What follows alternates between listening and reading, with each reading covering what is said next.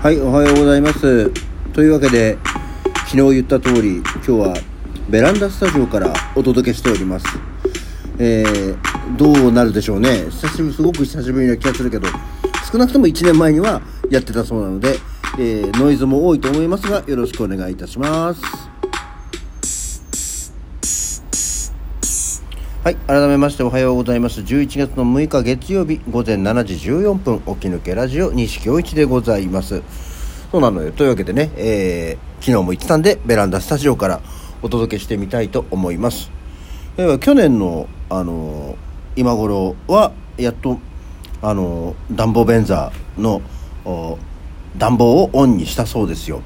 まだ今年はねそこまでしてないので、えー、まあやはり寒さ寒くなったとはいええー、去年ほどじゃないんだなっていう、まあそろそろかなとは思うの、トイレに行くたびに。でもまだいやってならないなって思ったので、まあよしとしております。さあ、なんかさ、今月は時間が経つのが遅い気がする。気のせいだろうか。なんかね、まだむいかっちゃまだむいかみたいな気がしてますね。なんかもうちょっとか、なんかイメージとしてはとおかぐらいでになってても良さそうな気がしてはいるんですが、なんとなくあまだむいかなんだと、まだ今月全然あるねって思ってますけど、皆さんいかがでしょうか。えー、さん連休もすっかり終わりましてね、さん連休皆さんは何をお過ごしになりましたでしょうか。えー、私は初日がまあ稽古だったんですけど、基本的には何にもしないまま終わっちゃいましたね。さん連休基本的にはなんか家にいて、えー、家の近所周りをふらっと歩い、歩いてというか、まあ、買い物行ったりしてぐらいなところだったんで、さすがに昨日もなんかちょっと日中はねあの何もせずにいたんだけど、いやちょっとあまりにもこれは何もしてなさすぎだろうと思って、だからといってなんかこれだっていうことではない感じだったんですけど、うーんどうしようかなと思って、えー、ああそういえばなんか新宿の慶応でバームクーヘン博覧会っていうのをやってたなっていうのを思い出して、前テレビでも何回か見たことあるんだよね。バームクーヘン博覧会って、こう何か日本各地のあちこちのバームクーヘンがまあ一堂に会してっていうね、えー、もので、まあ、京王百貨店なんでいわゆるそのあの駅弁大会と同じような感じなんだろうなと思ったら、バームクーヘン博覧会っていうもの自体は結構全国津々浦々を回ってるようなイベントらしくて、えーと思って、まあそれにしてもその日本全国の、えー、バームクーヘンが揃う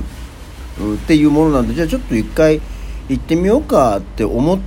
い立ったのがごごさんじ頃だったんですけど、なんかそしたら急にさ雲行きが怪しくなってきて雨が降ってきちゃってさ、なんだよ出かけようと思ったのに雨かよと思って、まあ、一応娘にも声をかけたんで、娘もどうしようかなとか、めんどくさいかなもうとか言って、じゃあいいよバイクで行こうよ、ただバイクなら行くわって話をしてたんだけど、雨降ってきちゃったから、えー、どうしようかと思って、まあ、一応と様子を見てたらよじ過ぎよじはん前ぐらいになったら雨がなんとか止んだんでバイク乗って、えー、行ったんですね。まだでも雨上がりとは言いつつもそんなに気温も寒くなくて、まあまあちょうど良かったかなぐらいのあれで新宿まで行ってきまして、であれ京王百貨店ってもうなんか改装で潰したんじゃなかったっけと思って、どこだっけと思ったら小田急があれだね、あのデパート自体今建て直しみたいな感じで潰しちゃって、京王百貨店はまだ普通にありましてね。で、えー、京王百貨店のななかいの大催事場にバームクーヘン博覧会というのが、えー、来まして、よんじゅうななとどうふけん全国のからの人気ブランドが大集合ということで、でさすがに混んでんのかなと思ったら、まあもう日曜のさん連休の夕方になるとそんなに会場も混んでなくて、でただそのよんじゅうななとどうふけんの何バームクーヘンなんてら大半が売り切れてたりはしてて、あらまあ残念っていうところではあったんですけども、ただなんかいろいろ面白い企画をやっていて、そのよんじゅうななとどうふけんをちょっとずつあの食べれるバーよんじゅうななっていうのがあって、えーまあ、本当にごしゅるいを選んで一口サイズでちょっとずつ試食ができるっていうのがあってね、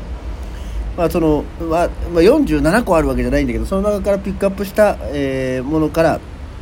えー、何注文表に書くと本当に一切れ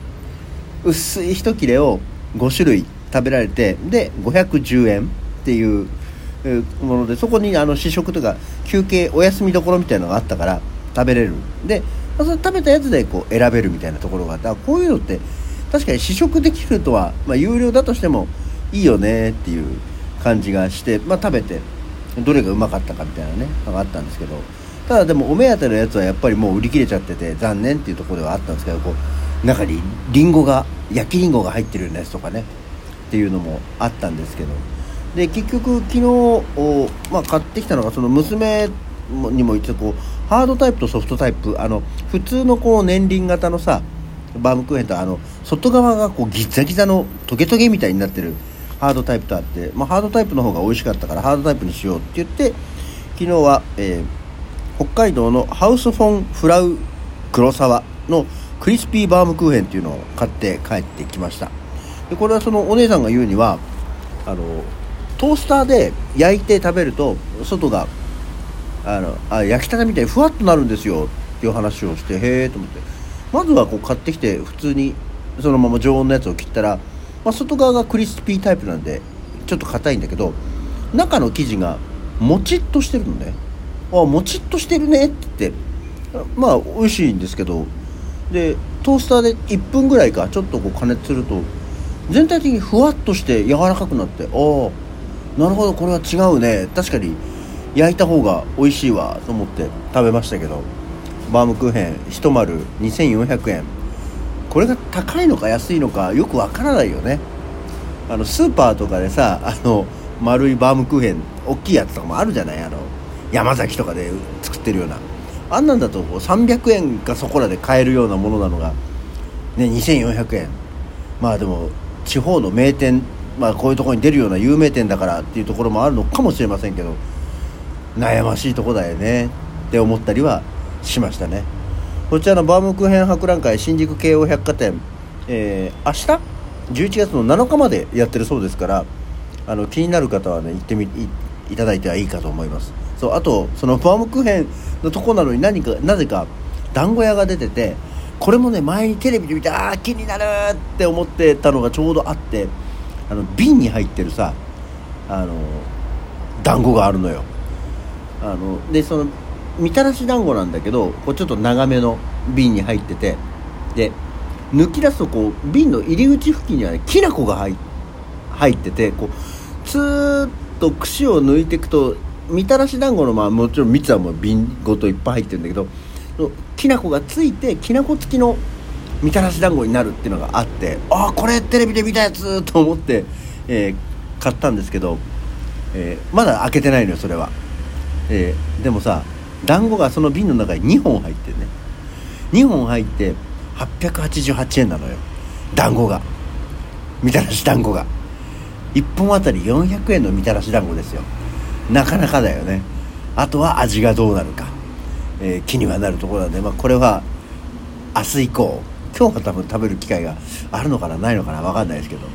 えー、ご案内できればと思います。でもね瓶だから一応常温だとみっかかんで冷凍して保存ができますって、冷凍するとひゃくはちじゅうにちかん持ちますみたいなことを言われて、ああ面白いねとは思いましたね。あの瓶のやつってさ、あの瓶のパフェとかもさ、あの一時期まあ缶詰みたいになってるやつとかもあるじゃない、あのケーキとか、うん、そしたらなんか瓶詰めのバームクーヘンっていうのもあって、瓶詰めのバームクーヘンってどういうんだろうと思ったら、いや普通にバームクーヘンが切ってあって生クリームと一緒に入ってて瓶詰めになってるものっていうものだった、まあ、まあ瓶詰めねっていうところではありましたけど、たまにやっぱりこういうデパートの催事場に行くと面白いね、気になるやつに行くといいかなっていう気がしましたよね。で何高島屋は北海道店か、北海道物産店ってなと思って、我が家は北海道にはピンとこないので北海道物産店はさらりと流して、えー、帰ってきましたね。で帰り際にあの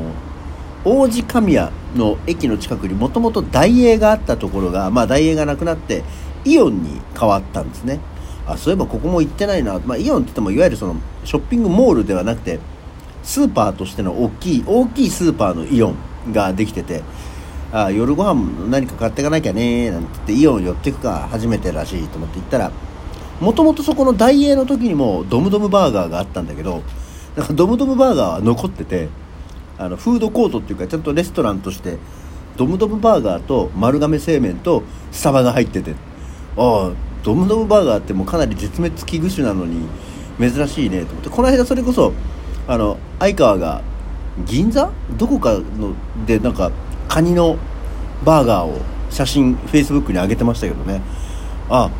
カニバーガーかと思ってこれこれだと思って、食べるって言ったけどいらない、あそうだよねっていう、まあ、機会があったらどんどんバーガーにも行こうねって話をして帰ってきましたっていうところですね。はい、